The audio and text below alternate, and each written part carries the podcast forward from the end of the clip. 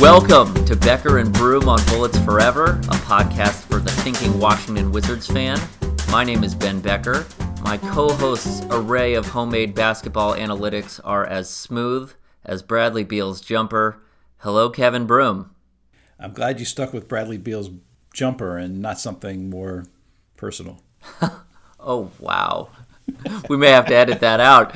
Kevin, we are back in the saddle after a few weeks long hiatus due to our real lives, work, family, travel, and all those other types of annoyances. So we have a lot to catch up on. Uh, the Wizards are forty-two and twenty-seven. They're third in the East, two behind Boston for the second spot, two ahead of Toronto for the fourth. They are eight and five since the All-Star break. And since the All-Star break, they've had some crazy wins. They've had some disappointing losses. They've added a backup point guard in Brandon Jennings. So we'll start like we always do. Kevin, what is your big picture assessment of this Wizards team? I'm, you know, I'm of two minds. So first, I sometimes I feel like I'm just like an eternal pessimist with the Wizards. The, the, I know they went four and one on the West Coast trip, but I actually came away from that up. Probably a little more concerned. I'm really worried about their defense, which has been just awful the last few weeks. And their offense has been terrific, which has sort of made up for that. But I question whether that's something they can maintain as they go into the playoffs. And, you know, I think I'm just a little bit concerned about how they're playing of late, that it's not as sharp and as crisp and as detail-oriented as it was, say, you know, back in January and February before the All-Star break. How are those concerns showing up in your win projections? We had talked about them, you know, in the high forties, low fifties in the last over the last several weeks. Where are your where are your projections showing them now? When we've talked in the past, there was a, basically a split between the full season versus what we would what we would see if we threw out the first ten games, and because that's the two and eight start. You kind of figure they're still learning Scott Brooks, they're learning each other, they're figuring things out, and then they sort of figured things out and got better. And so what we saw, you know, for the most part through January, February, or really through February, was that the full season's worth of data was around like forty-nine, fifty wins, somewhere in there, you know, projecting them. And then you basically add about three or four to get, if you throw out the first ten. So you, you could have gotten to, at one point I had them at, uh, possibly going as high as fifty-four wins if you throw out that first ten games worth of data. But now we're seeing the two th- the two separate data sets converge. I mean, they're obviously not completely separate because they overlap for the most part, but the full season worth of data, I get forty-eight to forty-nine wins, and if even if I throw out the first ten games, I'm getting forty-nine wins. So there's a real convergence there, and it's sort of suggesting that's sort of that's probably where the Wizards are going to end up, is right around in that forty-eight forty-nine win uh, area. And it's it is a sign that they're playing perhaps not as well as they had earlier. And there's a couple concerns with that. One is that the playoffs are coming up, and so they've got to sort of figure out how to recapture what they had earlier, where they were both decent defensively and they were terrific offensively. And now they're very good offensively and they're terrible on defense. And then the other thing is, is that the schedule doesn't get any easier the rest of the way. So it's looking like they're probably going to be, you know, six and seven, seven and six the rest of the way. So I'm I'm actually not as concerned, and I think it's precisely because of. Of some of what you said, that they have a pretty good sense of where they're going to end up. And looking at the rest of the conference, looking at Toronto's schedule and Boston's schedule and Cleveland's schedule, I think that there's a very good chance they're going to end up in the third spot. Um, you, you know, could be could be second, could be fourth, but but I think there's a very good chance they're going to end up in the third spot. I think they're probably coasting a little bit, and Brooks is also trying to figure out what he's got. The the roster's pretty new. You know, Bogdanović is a new player. Jennings is brand new. Mahinmi's new because he was injured so much. He's trying to figure out um, uh, what he's got a little bit. He's tinkering a little bit. So I'm actually not super concerned, and w- I'll delve into that a little more in a bit. But I just want to run through these last thirteen super fast because we've been away for a while, and I know we've been yeah. so now, sorely missed by... Re- real quick, I think that that's really fair to to to point out, and I think that's a that's a good point, that they essentially have three new bench guys. You know, their bench is completely new, and they've got to figure out how to incorporate that. You know, Mahinmi, uh, Bogdanović, and Jennings. So they they've got to figure out how to get those guys clicking with the first five. Yeah. So so here is this all over the place thirteen games in which again they've gone eight and five. After the break, they lay an egg in Philly and lose. They get suffocated at home by a good Utah team and lose. Then they beat Golden State. Then they win handily in Toronto. Then the in the home and home, they lose here to Toronto, which was a must-win game for Toronto, and it's you know it's tough to beat a good team twice back-to-back. Mm-hmm. Then they have what you would characterize as a bad win, and, and they win a nail-biter at home against Orlando and and. avert disaster. And then they go on the road.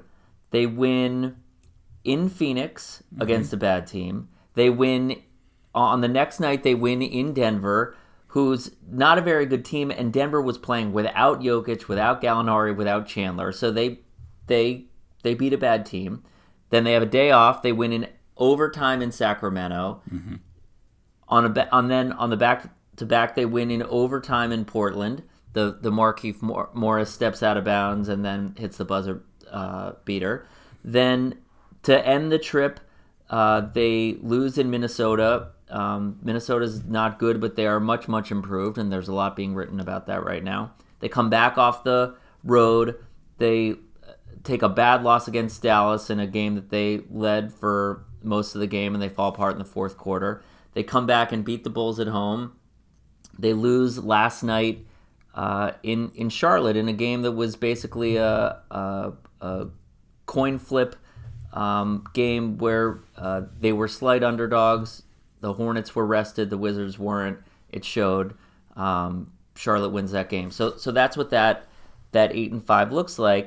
You know, looking at that West Coast trip, what you talk about, I, look, I, I, I hear everything you say. They're, they're, they're defense was poor. They played poor competition. Mm-hmm. At the same time, they they win four games in five nights in uh, uh, uh, uh, it, with a three-hour time difference, which I believe it was pointed out a couple times may have been the first time in franchise history that they win four and five nights on the road, mm-hmm. and. And, and I hear everything you say about sort of the, the concerns in their overall play and the quality of competition, and then, but the metric that matters most is wins, and when you win four out of five on a long road trip, you have to at least be somewhat encouraged by that. I hear what you're saying on the, the overall uneven play. I also think that the Wizards know that they're good, and in some ways, that's that potentially works against them because they say, you know what, we're playing bad defensive teams. We can put up one thirty, and so they don't bring it on defense. And in the in today's N B A, you don't bring it on defense. Anyone's going to put up points against you, mm-hmm. and uh, so I think they're coasting a little bit. Well, it you know they've luckily for them they've they've got the. They've played the league's easiest schedule so far, but I guess my point would be that each of these games is sort of a ref- referendum, if you will, on the overall quality of the team. Now, there are always like extenuating factors, but every team has those same kinds of factors. And over the course of the season, those things sort of aggregate out to tell you how good a team is. And record is certainly one of those things, you know, winning games, but you can also get lucky and, you know, win a few close games and your record will look pretty good and your team actually won't be, you know, and Minnesota, you talked about them playing better. Minnesota actually was playing pretty decently earlier in the season, but they were getting some unlucky losses and they were having some, some bad games defensively here and there that were, you know, hurting them and hurting their record. And they've sort of cleaned those things up and are doing you know, now they're playing better, but they were really not playing badly before, if that makes any sense, even though their record wasn't very good. You know, at the end of the season, obviously the, the record is what counts, not the point differential. But when you go to overtime to beat, uh, you know, a bad Sacramento team, that's not a sign of a team that's like really strong. That's a, now I will say that even the best teams, you know, Golden State plays overtime games sometimes too. And Golden State uh, will lose sometimes to really bad teams. I mean, that's, there's always those weird results in the N B A where, you know, the best team in the league plays the worst team in the league and the worst team wins. That happens. But what hap- what I'm seeing here is just an overall, the, the, you know, that scoring differential is dipping and the Wizards are squeaking out wins against teams that they should beat pretty comfortably if they're actually as good as they think they are. And so that's where the concern comes in. Now, I mean, I think that if, you know, the stakes were really there, like if this was a playoff or if this was like a single elimination tournament, for example, N C double A tournament style, that the Wizards would be more focused and they would probably, you know, beat Sacramento and Denver and Phoenix pretty handily, you know, for example, in Portland. They would probably beat them pretty pretty handily, I would think. But the point is that winning close games against weak teams, that's not a sign of, of a good team. The good teams win those games pretty comfortably. I understand that. I accept that. The one thing that, that got my antenna up is your comment that each game is uh, a little bit of a referendum on the team. And and I underst- and I understand that on a certain level. And at the same time, what the Wizards are doing right now, what is they're in the process of qualifying for the playoffs and uh, trying to get the the best position they can in the playoffs. And then once you get to the playoffs, everything starts over. Mm-hmm. And uh, sample size, you know, you're there's there's more potential variance because you've got uh, smaller sample sizes, and you have and, and and so much is dependent on matchups and who's healthy and who's and who's going well, et cetera. Which is why, you know, to your point, and and also given how the Wizards' best players, how their their young trio have performed in the past in the playoffs, I'm I'm not I, I hear your concern and also recognize as a fan that it's sometimes frustrating and a little bit annoying to watch mm-hmm. when your team's not playing as well as you want it to.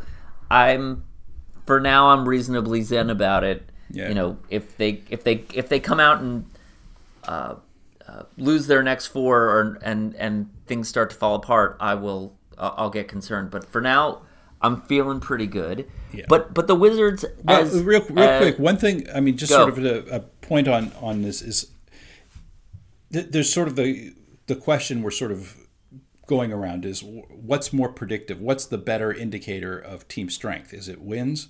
You know, is it your record or is it your scoring differential? And the the history, you know, the analysis, the research shows that it's the scoring differential is the better predictor of who's going to do well in the playoffs, for example. And so that's not to say the Wizards should, you know, play, you know, Wall, Beal, Porter forty-six minutes a night so they can, you know, win games by fifteen that they might win by seven. But the point is that over the course of a season, scoring differential tells you more about the quality of the team than their win-loss record. Understood. Let's talk about this new team. So since we last recorded, the Wizards have a new player, and they have a new rotation player. Brandon Jennings uh, is uh, is the Wizards' backup point guard for now. He he's been... in the aggregate, he's been really bad since he's been in Washington, most of which I think, and I know you'll correct me if I'm wrong, but most of which is just he shot the ball really poorly. Um, and so to me, there's sort of like, th- there's some unseen upside in that because while Brandon Jennings is not a great player, he, there's reason to believe that he's going to get back to his career norms and he's going to be a significant up- upgrade over Trey Burke. Uh, what do you see in Jennings, um, and and and what does he mean for the for the rotation? Yeah, I, I mean, exactly what you said is he's he is shooting the ball abysmally. He he I, he can't continue shooting this badly. I mean, his effective field goal percentage is like twenty-four percent, below ten percent from three-point range. He's shooting twenty-five percent from the free throw line. That's just, I mean, that's not going to keep up. He he's going to return to career norms. I mean, career, he's a thirty-five percent free throw, uh, three-point shooter. His career, forty-five percent effective field goal percentage. My guess is by this end of the season, I mean, he's only played one hundred forty minutes so far for the Wizards, uh, roughly. And so by the end of the season, he'll probably be close to his career norms, and that should help. Uh, he should be a better backup point guard, certainly than Trey Burke. He's played worse so far, but even than Burke had been. But by the end of the season, I mean, Jennings is a pro. He's been around for a while. He's still not an old guy. He's still only twenty-seven.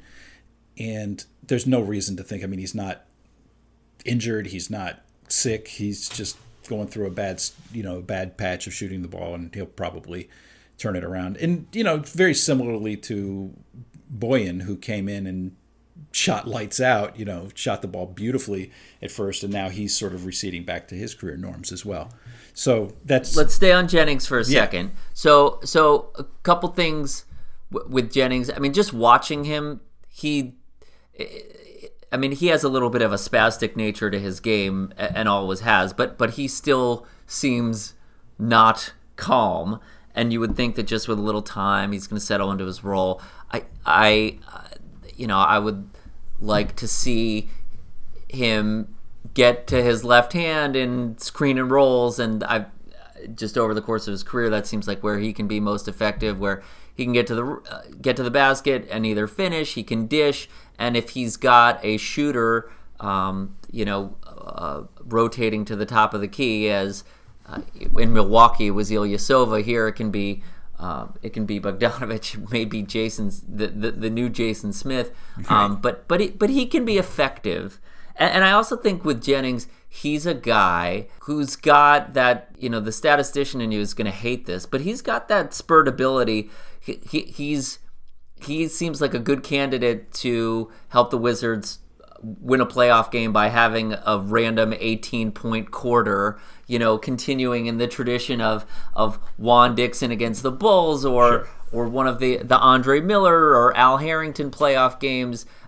You know, he's gonna he's gonna go off once, and yeah, he's gonna have some bad moments too, and it's all gonna aggregate out. But but but I think that in, in a in several weeks, we'll be talking about the Brandon Jennings game and looking at each other like, wow, did that just happen? Right. I've long thought that his playing abilities have been unfairly maligned. I have always thought he's been decent. You know, he's not like great, but he's not terrible either. He's a, he's a pro, and he's going to help the bench, I think, going forward. I don't see any reason to think that he'll continue playing this poorly. He's actually a good player. This isn't like Eric Maynor, where when the Wizards got him, it was predictably going to be bad. He's not Trey Burke, you know, where when the Wizards got him, it was predictable that Trey Burke was going to be bad. Jennings will be fine. So not to rip into old wounds too much, but but you and I had a salty discussion about the Bogdanović trade. So you can now view the Wizards' deadline or post-deadline um, shopping in in uh, in the aggregate a little bit, and and say, well, they paid what they paid for Bogdanović, and then they also got Brandon Jennings for um, for for Daniel House. Obviously, Jennings is only under contract for the rest of the season. Um, do you feel you must feel somewhat better about, if you're viewing it all in the aggregate, you have to feel better about the the bogey trade if Jennings is involved as well. Um, you know, do you feel a little better? Do you feel? I know you don't feel a lot better because I know you, but um, but well, but but do you at least feel like, okay, like we, we got we got a viable backup point guard in in in the shopping trip. Also, mm-hmm. It's not perfect, and I'm annoyed at, at what we had to pay in order to unload Nicholson. But like, all right, they helped themselves. They, they did that? help themselves for this season. You know, Bo- Boyan is certainly better than anybody else they had coming off their bench, no question. And Jennings will be an upgrade, and th- that'll help too. you know, my objection to trading for Bojan, giving up a first for Bojan, wasn't so much that I thought he would be terrible. I mean, I think he's been basically what I would have expected him to be. I mean, we talked about him before, and what did we say? He can shoot the ball really well, but he doesn't do much else, and that's pretty much what he's done here in Washington so far. You know, the team has been awful defensively when he's been on the floor. It's very small sample size, of course, but that's very consistent with what he did in Brooklyn, what happened to, in Brooklyn as well. So, but the big concern is they gave up a first-round pick for a guy that's going to be virtually impossible for them to re-sign unless they get rid of other guys. So they gave up a first-round pick for, you know, twenty-five, thirty games, including the playoffs, from a guy that then they're going to have to either pay the luxury tax to keep, they're going to have to trade away um, some guys and get rid of some salary, or they're going to have to let others, they're going to have to let somebody else go to keep him. And that's that's the nature of my complaint about the trade. It's not so much well, the Bojan a- himself. If if Bojan had, you know, two or three years left on his contract, then I think my concerns about the trade would be much less, because then you're getting some some value from him that might be commensurate with what you would get from using your first round pick to, you know, draft a rookie. But th- that's not what they got with him. Okay, Kellyanne Conway, I asked you a question about if if Brandon Jennings made you feel better about the Bogdanović trade, and, and you answered as such, but nonetheless. Um, well, does uh, Brandon? Look, Je- I, I, I, no, I, to Brandon Jennings. To, to, to answer that question more directly, no. Uh, Brandon Jennings doesn't make me feel any better about it, because they're separate deals. They're very separate deals. You know, I think that well, they they would have probably I'm gonna done disagree. just as well with, you know, trading for Lou Williams, for example, who they would have controlled for another year, um, but they couldn't make that trade. So, so, anyway. uh, so I'm not saying that any. thing that you said is wrong, but I have a different perspective, just in the sense that we're, you know, we went into the deadline saying the Wizards are good. They they're good now. They need to improve themselves now, even at the expense of the future a little bit. And and they did that. And it doesn't look exactly the way we wanted it to. And part of that is colored by our our bitterness over some bad mistakes they made over the summer. But at the end of the day, having getting Jennings for nothing um, makes it a little um, uh, uh, easier to to look at what they gave up to get Bogdanović. I hear you on sort of what they're going to be able to do going forward. That's a problem for another day. For now, um, let's let's hope that these guys play really well, and mm-hmm. uh, and that the Wizards make a deep run. Yeah. So uh, now now let's talk a little bit more about Bogdanović. Just there are two players who I wanna um, who I wanna bring up that, that you and I have talked to as it relates to him, and they are Nick Young and Otto Porter. Mm-hmm. Now now you know, stylistically, and when you look at them, obviously, you look at Bogdanović and you don't see, uh, you know, the, the typical fan doesn't see anything that will re- resemble Nick Young. But it, from an impact on the game standpoint, they're actually, to me, and th- they they strike me as pretty similar players, in that when they are making shots, they are very helpful. They do very little else to impact the game. So he's not going to rebound. He's he's not going to facilitate. Uh, You know, defense is questionable at best, um, and and so they're, you know, if they're making shots, or in it, potentially if they are bending the defense because of their their ability to make shots, that's how they're helping you, and that's pretty much it. Whereas you look at a guy like Porter, who, yes, he's a great shooter, but he also helps you in nineteen other different ways. And he just, that's why he's so, so, so good and so, so valuable, that he basically does everything well. Right. Um, tell me I'm wrong. No, I agree with you completely. You know, Nick Young, uh, maybe the one difference I would say between Bojan and Nick is that Young actually can help some as an on-ball defender, and Bojan doesn't do that. Bojan probably the better shooter between the two, actually, but I mean, we're splitting hairs there. They're both good shooters. But Nick Young can at least be a decent on-ball defender. Boyan isn't even that. He he's really a poor defensive player, and that undercuts his value um, of what he provides on offense. Because again, we've talked about this before. You you have to take the whole player. That said, yep. you know, Boyan, whole player, is better than anybody else they've had on their bench this season. So he he is going to help, and but he is very much the anti-Otto. Porter is a guy who, like you said, he does everything, and he does it all pretty well. You know, he doesn't necessarily have, I mean, he obviously his shooting is great this year, but he, it's not like he's, you know, all N B A defender or he's, um, you know, or, you know, all defense level defender or, you know, a great rebounder or anything else, but he's good at all those things. He's a plus defender. He's a plus rebounder for his position. He's a terrific shooter, and he doesn't need the ball, which is one of the things that's great when you have a guy like John Wall, is that Porter doesn't need the ball to get points, to create open shots, because he knows how to move to, you know, make cuts, move to the open areas, um, time his cuts properly. He doesn't turn the ball over. So he's a very safe guy to throw the ball to and just let him get it up there. And he's, his, his uh, release on his shot has, has quickened, and uh, that helps too. So that when you get him the ball, it, it can go up quickly.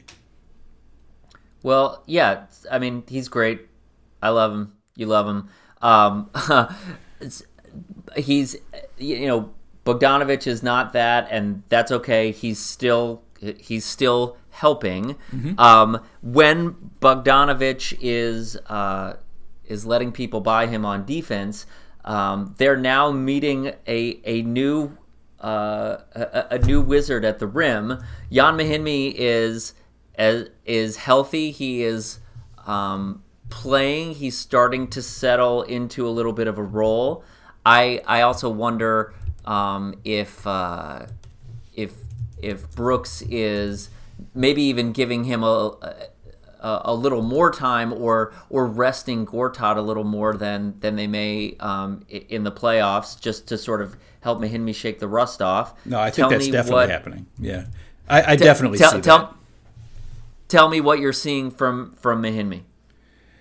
Well, he, he is he okay. First, I agree with you completely that Brooks is giving him some extra minutes, and for a couple of reasons. One is to get Gortat some rest, because they rode Gortat pretty hard earlier in the season when they really didn't have a backup for him, and also it serves the purpose also of trying to get Mahinmi sort of ramped back up into, you know, real N B A playing condition. And he's getting there.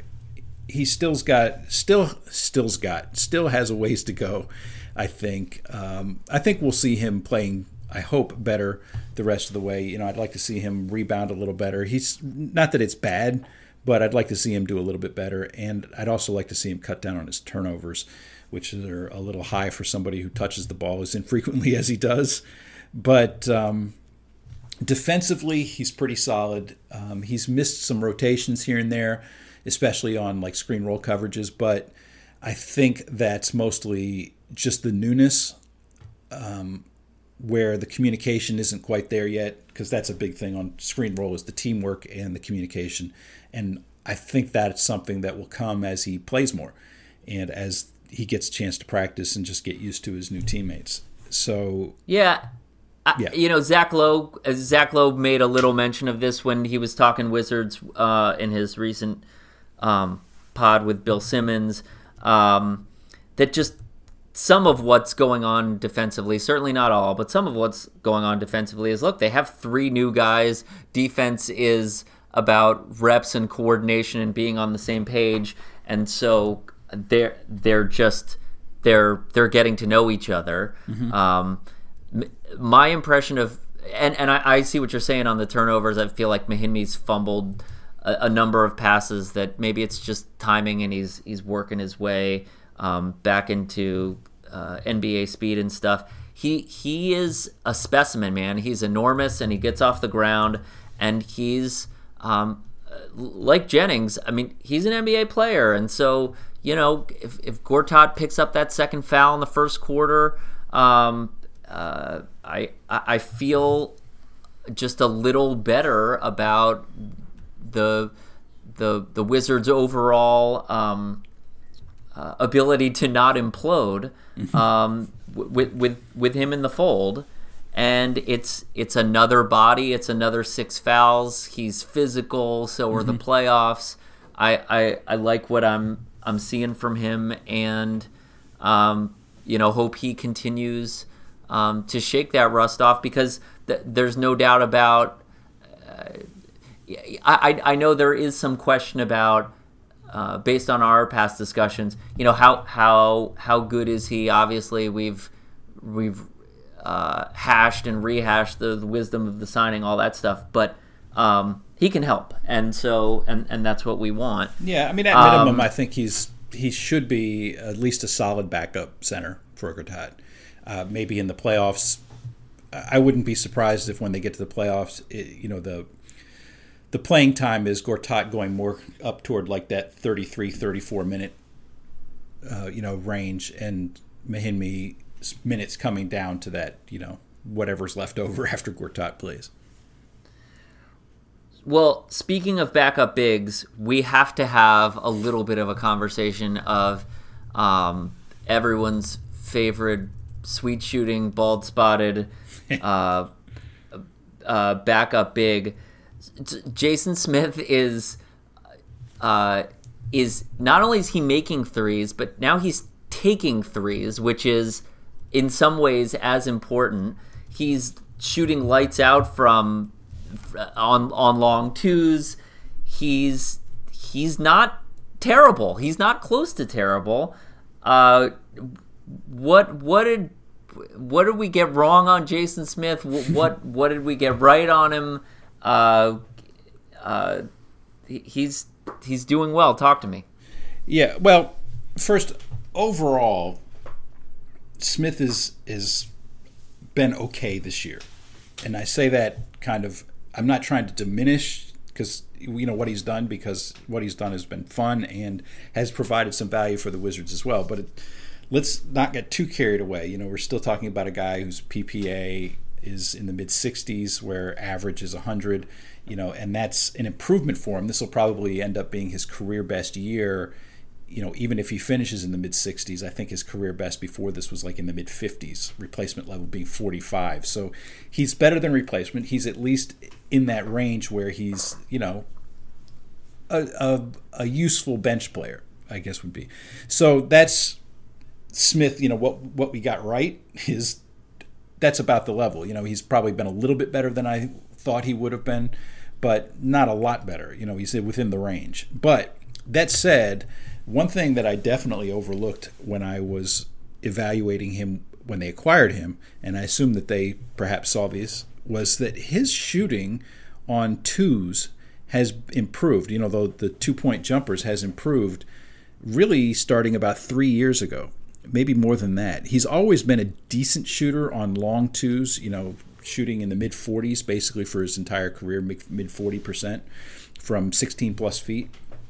And you know, last year he was forty-seven percent, and this year he's fifty-three percent, which is a career high for him by a bunch. But then you move to that ten to sixteen foot range, and he had been kind of, you know, hovering around probably forty percent uh, range for a while.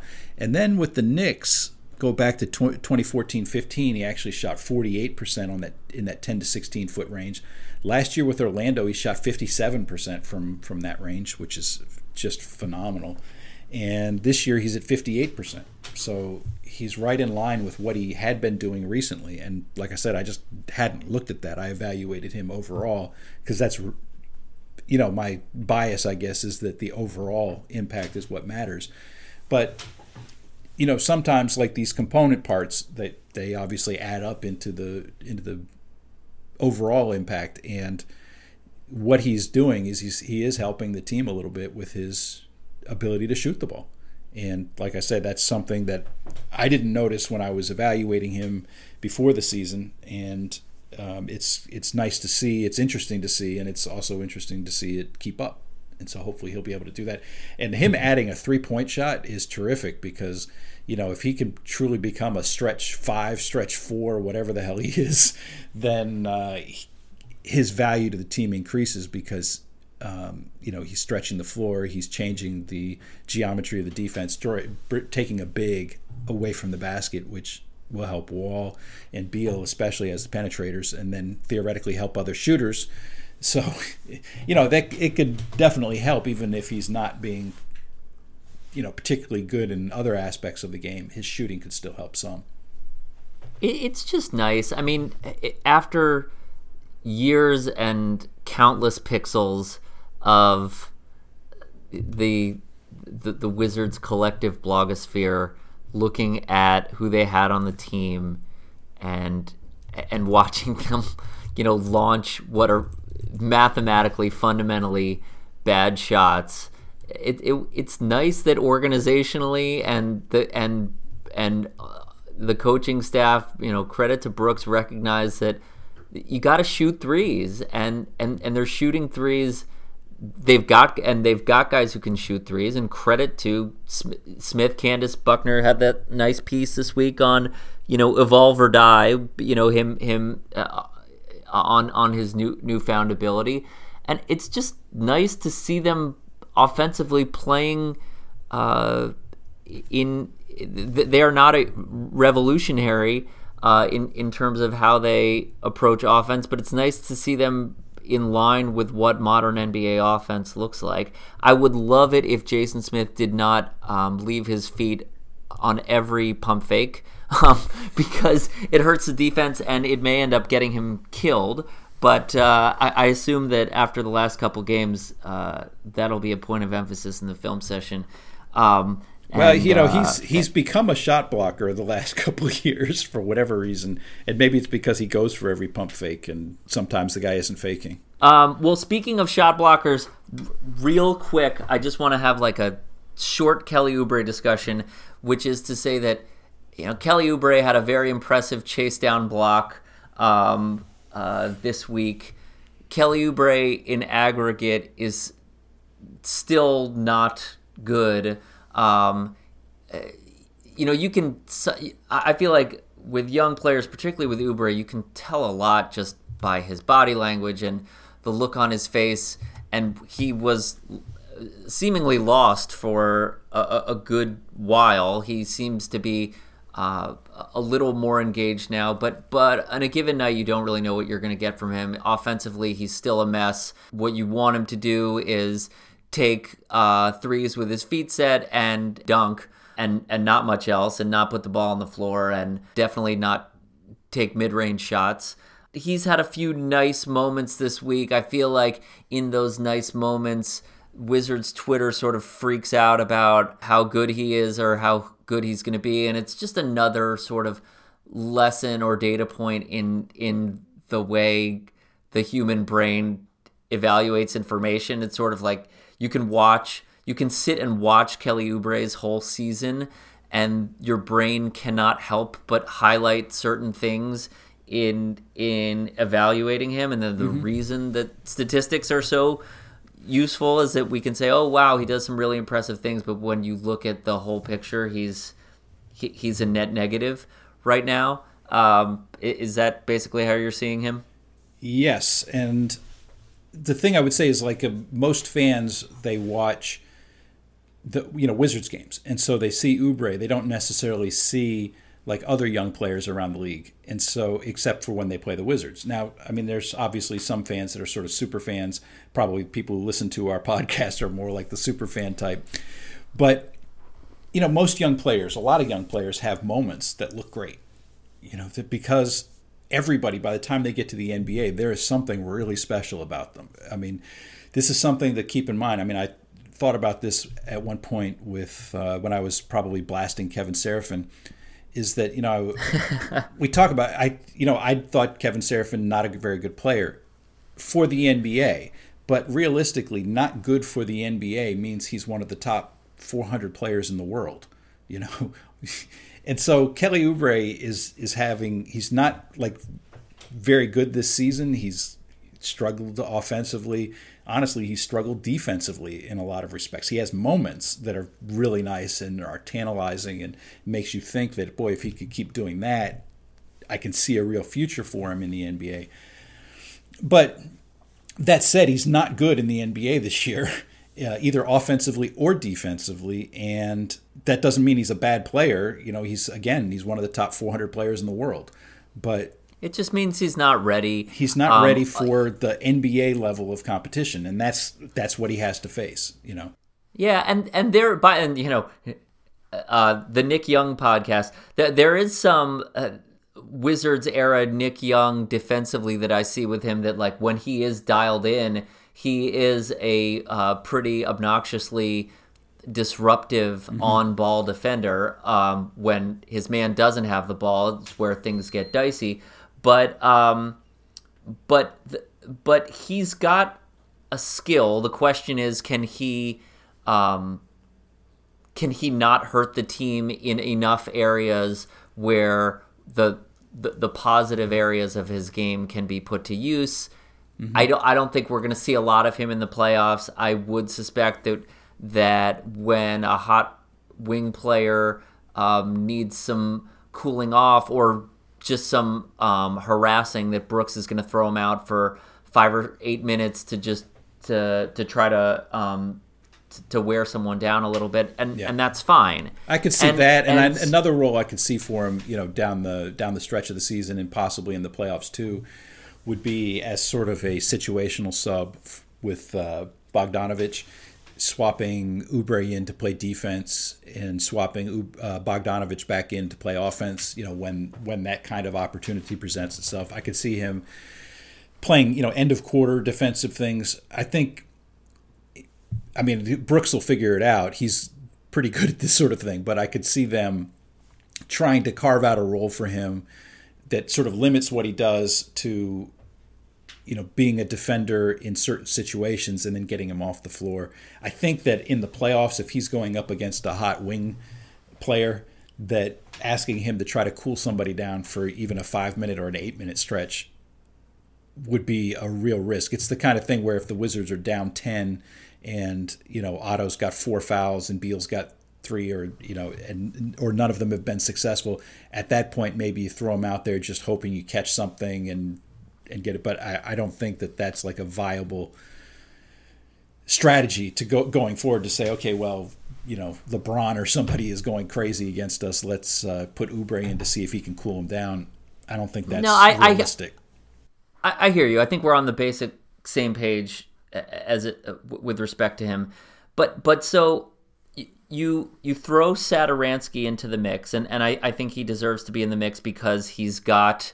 Um, Uh, there are, are matchups where where you where you're gonna want him. Um, I, I you know I think that there are times when you'd rather have him defending Deron Williams or, you know, God willing, Shaun Livingston than than you would Brandon Jennings. Um, you know, also just uh, he, he plays D. He's he's calmed down a little bit, but but so Satoransky, Oubre, Smith, Mahinmi, Bogdanović, Jennings. You have six guys who.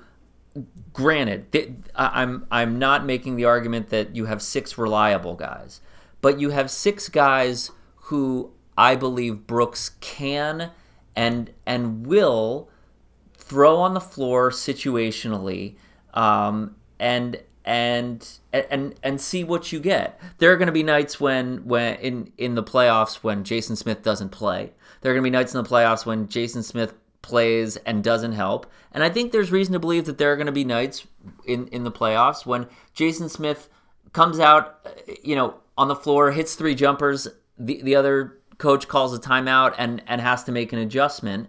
I, I think with all the, these guys, it, it gives Brooks the opportunity that there are eleven guys that, you know, with these six in addition to the, to the starters that he can use. And I, I like The, the feel that, that Brooks has shown, and and uh, you know, getting back to sort of our big picture discussion, which is why right now I'm just not I'm I'm not overly concerned. He's figuring Brooks is figuring out what he's got. He's trying to get guys comfortable, trying to to figure out I- exactly the the spots and roles where where he can use guys um, come playoff time, and and overall I think that's a good thing, and it's a better position than the Wizards have been in in a really long time. Yeah, I, I mean, the thing that I guess that would make me encouraged, I, I wouldn't go quite as deep because, you know, I, I think it's more like eight and maybe nine that they could really use in the playoffs. And the eight being obviously the starting five, Jennings, Bogdanović, Mahinmi, and then, believe it or not, Jason Smith as the sort of other guy. Satoransky and Oubre I don't really see as real options except in like desperations, and you know you're you're losing and you're hoping to catch something. Let's throw this guy out there and just hope. But I think that the they've got an eight man rotation that should be pretty good, and I think they've got a ninth, Jason Smith, who's sort of uh, who can slide into a couple different roles, either at center if somebody gets you know if both guys get in foul trouble, or they just want a different look, you know they want to try a stretch five type of type of look, or he can also play some power forward as well. So yeah, I would, again, I would I'm not, restrict I'm not, it to eight and maybe to a ninth, and that's that's certainly on a on a regular is. basis. Certainly on a regular basis, yes. All, all I'm saying is that that I think, you know, very, very situationally, you you, you could see some of those guys. Yeah. Um, um, and and look, the, the while that is all true, it it obscures the um, really the main and overarching point. You know, for a Wizards podcast, we spend a, we spend a remarkably little amount of time talking about their best players, but um, the, the the the the they're gonna go as far as their best three players, you know, and to a lesser extent their best five players take them. Um, their collective the collective upside of the roster, both you know this year and going forward, is really tied to the collective upside of Wall, Beal, Porter. Uh, and again, a reason to be hopeful is that those guys are individually and collectively having really good years. They have, in their young careers, all had some very good playoff moments and have provided fans with reason to believe that come playoff time, they are going to perform well. You know, parenthetically, uh, in that Zach Lowe, Bill Simmons discussion, they're talking about playoff matchups, they're talking about the Celtics, and Simmons says, you, you know, maybe what the uh, w- what what the Celtics are going to do defensively is they're going to try to hide Isaiah Thomas on Otto Porter because, you know, maybe Porter's got some nerves, he's playing for a big contract, and I'm just, I'm thinking, please, you know, Otto right. Porter's had a huge playoff moments. He's proven himself as a big game guy. He's got, you know, a foot on, on Isaiah Thomas. And and I pray that the Wizards are in a position where Brad Stevens is trying to, to hide Isaiah Thomas on Otto Porter. I think that's going to mean the Wizards are headed to the conference finals. But um, but but it, w- with everything with this bench, there, you know, the, it, it's it's because of the the shortened rotations, the playoffs are going to be about how well their starters play. Yeah, absolutely, absolutely, and that's and that actually I think is a really good thing for the Wizards because their starters have been their best lineup, you know, by by far. That's their best lineup, and it's one of the better lineups in the league. So, assuming that they're playing at their sort of peak abilities, and th- they, I think they've got some things to work out defensively, but there's some reason, still reason, a lot of reason to hope that the Wizards can make a deep playoff run this year. Like we've talked about before, there's nobody in the East who's head and shoulders better than they are. And uh, I think they need to sort of recapture what they had, uh, you know, a month ago. But they, there's still time for that. And there's every reason to think that, that they could make a deep playoff run this year because nobody's that much better.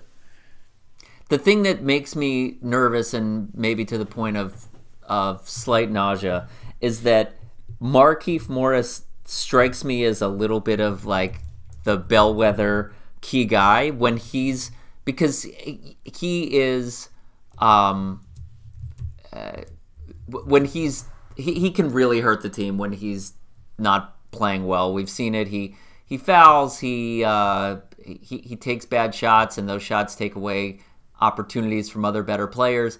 And then when he's going well, uh, he he's he's almost like this mini um, this mini Draymond Green that's making shots that's that's that's that's uh, that's doing good things on D, and if if we get sustained, focused, productive Markieff Morris, I it's sort of crazy to think that he could be the key to the Wizards uh, potentially making it to or through the conference finals. Um, but but but such is life as a Wizards fan in uh, in two thousand seventeen. Um, so shifting forward to, uh, to to the coming week, the Wizards have an interesting week uh, that I want to get your take on. They, they play Boston in Boston, the uh, revenge of the funeral game. Then w- Wednesday they are home against Atlanta, who's sitting in the five seed right now. Friday night they have Brooklyn at home, which is an important game because on Saturday night they go to Cleveland, and you'd really like to see them put in a half of solid work on Friday night and go to the bench, mm-hmm. uh, uh, at, and and and and get some rest before they, they fly to Cleveland to to play the Cavs on Saturday night. What um what do you foresee for this week? Well, I pulled up the pro- prognostication machine, and my expectation would be the Wizards go two and two over this four. They're underdogs at Boston. They're significant favorites against Atlanta at home, and then overwhelming favorites against Brooklyn, and then solid, very solid underdogs to Cleveland uh, at Cleveland. So, like you said, I think the most important thing with that Brooklyn game is to step on them early, get a big lead, turn it over to the bench, and hopefully, you know, Wall, Beal, Porter, Gortat, and Morris, none of them would play more than thirty minutes in that game. Hopefully you would get them all down into like the twenty-four or less range, and hopefully all of them sitting for like the entire fourth quarter type of thing, so that they have a chance to go into Cleveland rested. Two and two is realistic. And uh, but that said, while they're underdogs to Boston, for example, Boston isn't is a, an equivalent team to them in terms of level of play. And so to the extent that home court advantage matters or doesn't matter, you know, if the Wizards go in there feeling good and playing well, they could very easily beat Boston. And I think three and one is also very possible. I think two and two is probably realistic. Three and one is possible. It'll be interesting what the what uh, Wizards fans' collective psyche is after these next four games. Um depending on how they show against Boston and Cleveland, really depending on how they show on all four, I think is gonna going to uh, people are either going to be riding high or panicking or somewhere in between, um, and that's just the nature of fandom. Um, with that, let's uh, let's wrap today's episode. Uh, thank you to everyone for listening. Please subscribe to the podcast on iTunes or SoundCloud or however you listen to podcasts. Um, Kevin is on Twitter at broom underscore Kevin. His Wizards-related work is on Bullets Forever. You can also check out kevin broom dot com for Kevin's other writing, including his upcoming mystery novel. I am on Twitter at underscore Ben Becker. And until next time, this is Becker and Broom on Bullets Forever.